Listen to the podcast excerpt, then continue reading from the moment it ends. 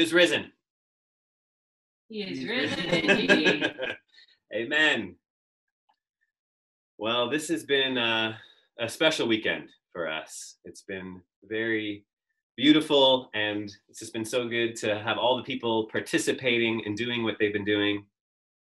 To gathering in this way, even though it's not ideal, it's still been a gift, has it not, to uh, to be together in this way, to pray and celebrate and worship together, even if we can't be physically with each other.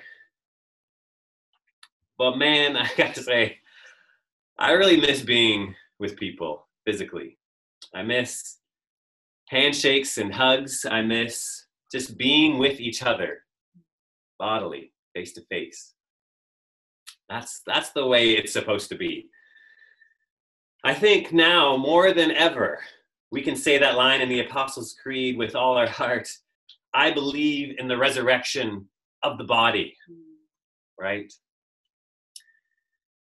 Now there are these people who have this hope, if you can call it that, of becoming digitally immortal, of, of somehow downloading themselves online so they could supposedly live forever. Well, I don't see this as hopeful at all. Imagine being stuck in Zoom forever.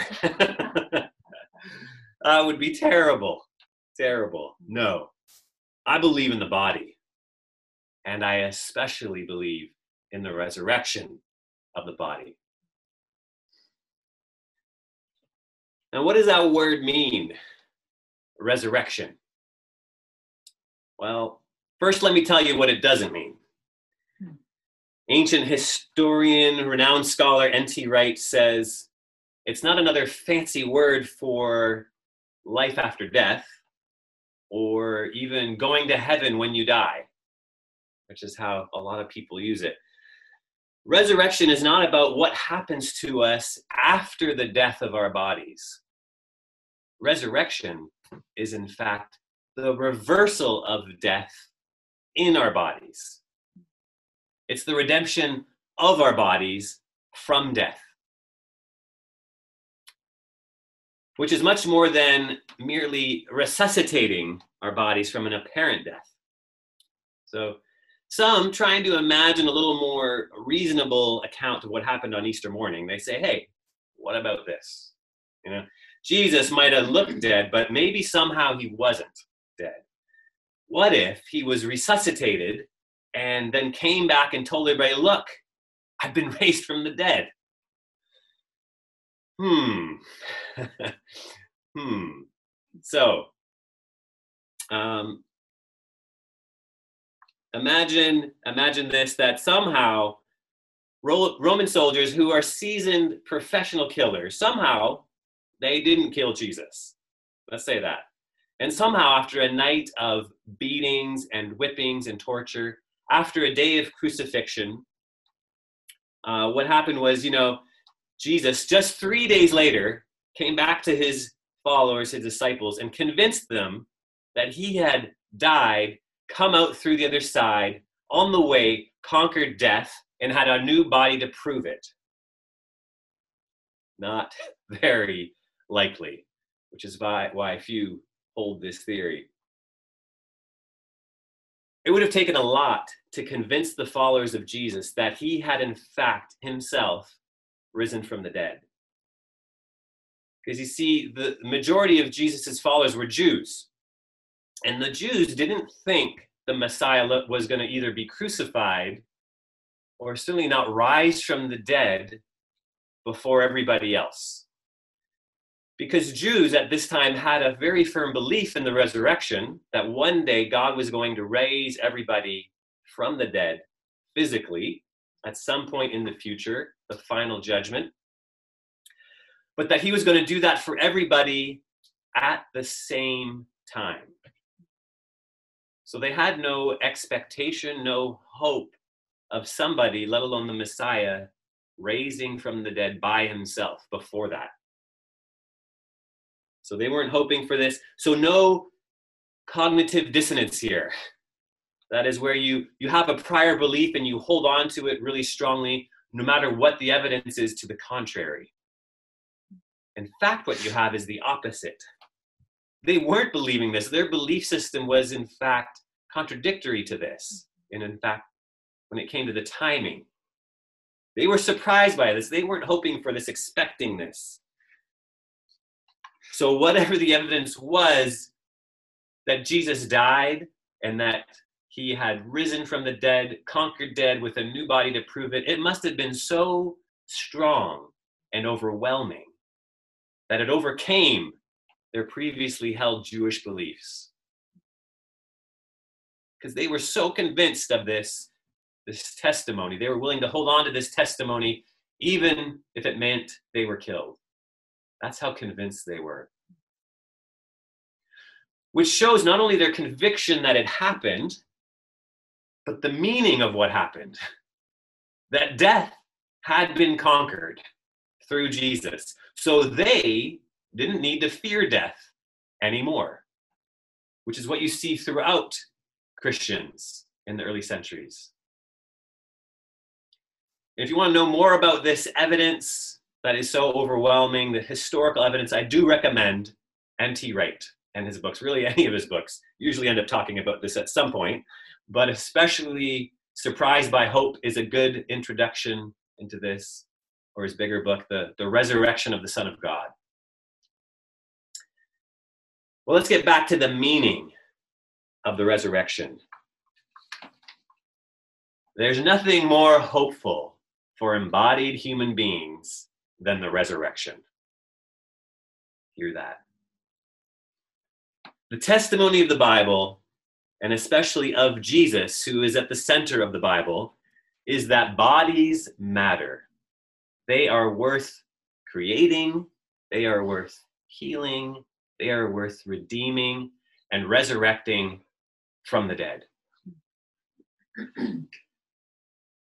On the opposite end, if you imagine this material world or these material bodies aren't healable or redeemable ultimately, or that maybe they're just not worth the trouble of healing or redeeming or resurrecting, then your ultimate hope is going to be some kind of escape from this material world and these material bodies into some kind of purely spiritual realm or existence or digital realm of existence. And even a lot of Christians can go in this direction and have. This world is not my home.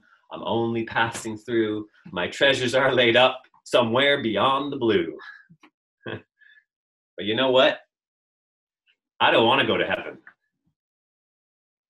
at least not forever. because that is not what God created and redeemed me for, right? That's not the permanent that's not the permanent final reality God has for me or for you with Jesus. this is what N.T. Wright calls life after life after death. So life after death is what Paul talks about in Second Corinthians 5 8. We talked about this last night. To be absent from the body, that is to physically die, is to be present with the Lord. So, right now, when believers die, we leave our bodies in the grave and we go to be with Jesus in heaven, in paradise, who is now in his resurrected body, as we wait for our resurrected bodies. So this is a temporary situation, this life after death. Because for one, heaven still has to come to earth in a full, permanent way. As we pray in the Lord's Prayer, Our Father in heaven, may it be on earth as it is in heaven. Which God will finally fully answer, as we see in the final chapters of Revelation, when heaven comes down to earth, to permeate earth. So if somehow you were able to turn yourself into Superman or Supergirl, and you you go and you start flying up to heaven to be with God, and on your way up there, you're totally surprised, maybe disappointed, because you pass God on his way down to the earth to bring heaven to earth, to give us resurrected bodies on the earth, to permeate earth with heavenly reality. So, the final permanent redeemed reality God has for redeemed humans with Jesus is with Jesus. It's always the best place to be. But with Jesus on the new heaven filled earth, with resurrected bodies like Jesus. That is what N.T. Wright calls life after life after death. So, the testimony of the Bible, and especially of Jesus at the center the Bible, is that bodies matter, that they are worth creating and healing and redeeming and resurrecting from the dead. Jesus himself, right, took on a human body at Christmas. He healed bodies in his ministry. That was one of the main things he did, healing bodies. And Jesus rose from the dead in a physical body and then promised his followers the same kind of body. The human body matters to Jesus. And this has had a profound effect in history. On Palm Sunday, I mentioned that whenever you hear sirens, or whenever you hear about hospitals or medical providers serving the sick in this pandemic, you are hearing the triumph of the gospel. The powerful serving the weak. People with powerful technologies and skills and experiences helping those who are sick and vulnerable. And there's some amazing, moving stories that we're hearing more and more of. Well, that kind of thinking, that idea, powerful serving the weak, that came from Jesus. So I'm going to tell you a bit more about that and then apply it to what we're talking about today with the resurrection and the body. So Jesus says, You know that those who are considered rulers of the Gentiles lord it over them, and their great ones exercise authority over them. That is, the strong conquer the weak, the weak uh, so that the weak would serve the strong. But then Jesus said, It shall not be so among you. But whoever would be great amongst you must be your servant. And whoever would be first among you must be slave of all. For even the Son of Man, Jesus himself, came not to be served, but to serve, and give his life as a ransom for many. The strong Son of God serving the weak, healing the sick, forgiving the guilty through his death, raising the dead through his victorious death. These are all things we need to do for Jesus to do for us, that we can ask him to do for us. He would love to do for us. So the strong serving the weak. This is something Jesus taught. This is something Jesus modeled. And Christians have put this into practice. Maybe not as much as we have would have liked for the last 2000 years, maybe not as much as Jesus would have liked for the last 2000 years. But they have done it to a significant degree. Mm-hmm. Enough to lay the foundation and inspiration or our medical care system, where the, the powerful are serving the weak. And not just the powerful serving the weak, but in the care and attention to human bodies that we find in our medical system. It's overwhelming the amount of attention and care that's going on there. Well, where do you think that came from? Well, certainly there's a lot of factors, just like there's a lot of factors that contributed to our healthcare system. But where did that focus on the body primarily come from? From Jesus and from those who followed him, the attention he gave to the body. Christians confess him as the one through whom all things were made, and that includes bodies. And again, he took on a human body. He healed bodies. He raised up in a new body and promises us new bodies. So if Jesus gives such attention, significance to bodies, so should we. So should his followers. And many did. And you can trace those beliefs and those practices that Christians have done throughout the last 2,000 years and how that has led its way right into our healthcare system.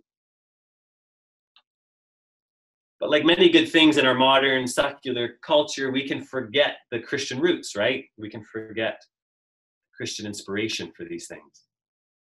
And without these roots, if we cut ourselves off from these roots and this inspiration uh, too much, then these good things will start to deteriorate. They'll start to become hollow and cold and die.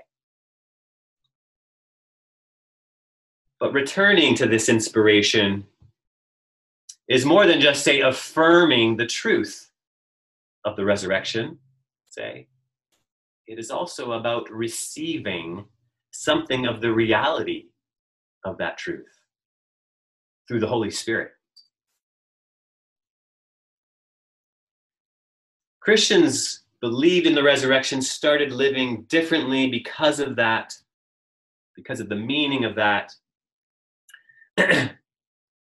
But their belief was more than that. It wasn't less than hearing the reliable, historical, credible testimony they heard. It wasn't less than that, but it was more than that because the Holy Spirit was involved. The Holy Spirit helped them to say yes to it. The Holy Spirit gave his own yes to their yes in their lives, in their hearts. And part of that, yes, was him sharing something of the reality, something of the life of the resurrection with them in their bodies on planet Earth. Mm-hmm. And he still does that today. The Holy Spirit, he's not a Platonist. He's not a Gnostic. He's not a New Ager. He's not a Spiritist. The Holy Spirit loves bodies, just like Jesus. He gave life to Eve's body. He gave Jesus his body. He's the one who helped enabled Jesus to heal physical bodies. That's what Jesus said. He's the one who raised Jesus from the dead and gave him a new body, and he's the one who's going to give life to our mortal bodies in the same way. Just like Jesus, he's all about the human body. To believe in the resurrection, of course, then still means first acknowledging it, affirming it as a historical reality. It happened with Jesus, and with him, it's going to happen with me. But believing the resurrection also means receiving something of it from the Holy Spirit, mm. getting a taste of it from the Holy Spirit and the powers of the age to come, even now in our mortal bodies. The Holy Spirit wants to say, Taste and see that the Lord is good, the Lord who is the resurrection and the life. And when He does that for us, our senses are awakened. Suddenly we notice stuff that we never did before. In God's created world, we get a new appreciation for the things God has made and wants to make new. I remember when the Holy Spirit did that for me suddenly I just was noticing God's trees more, just their shape, their beauty, their goodness from God. Holy Spirit just awakened that in me, in my senses. Holy Spirit, the Spirit of the resurrection, gives us a new creation for appreciation for the works of God's hands, which includes people and their bodies. He turns our lust and maybe our disdain for bodies into love. He gives us a desire to dignify people in their bodies, enough that we would want to care for these bodies, heal them. And he gives us divine hope like no other, even in the face of sickness and death, because the worst thing is never the last thing because of the resurrection, the resurrection is always the last and final thing, the final word on all things. Through the Holy Spirit, we're born again into a living hope through the resurrection of Jesus Christ from the dead. Because of Jesus, I believe in the body. Because of Jesus, I believe in the resurrection of the body. And because of the Holy Spirit, I share in the resurrection, even now in this body. Alleluia. Alleluia. Alleluia. Hmm. Amen.